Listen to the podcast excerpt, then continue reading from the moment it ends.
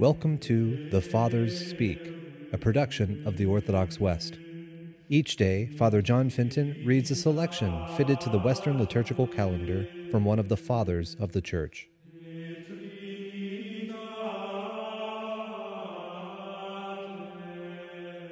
On December Friday, let us listen to a portion of a homily by our Father among the Saints, Ambrose.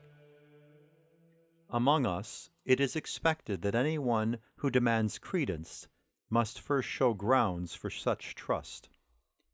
The angel, therefore, in the course of proclaiming his mysterious message, announced to the Virgin Mary that a certain aged and barren woman had conceived a child, as though he wished to furnish her grounds for belief in him and that too she might know that all things whatsoever he wills are possible with God.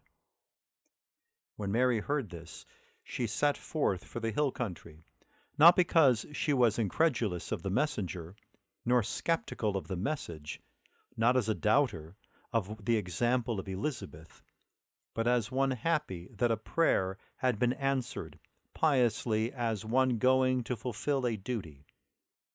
So joy sped her footsteps. Where else would she journey with haste, if not to greater heights, she who now was filled with the Holy Ghost? The grace of the Holy Ghost knows no languid action.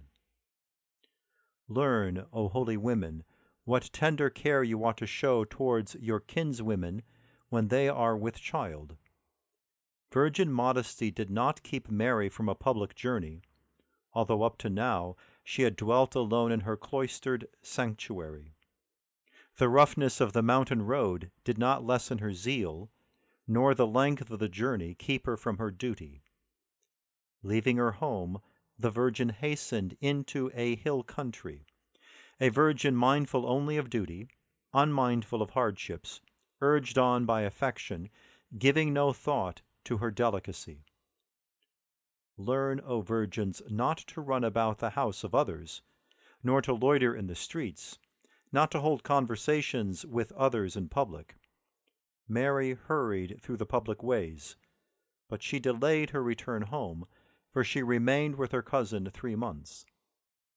As you have learned, O virgins, the modesty of Mary, learn her humility also. She went as one cousin to another as a younger to the elder. Not only did she go, but she greeted Elizabeth first. It follows that the purer a virgin is, the more humble she will be. She will know how to defer to her elders.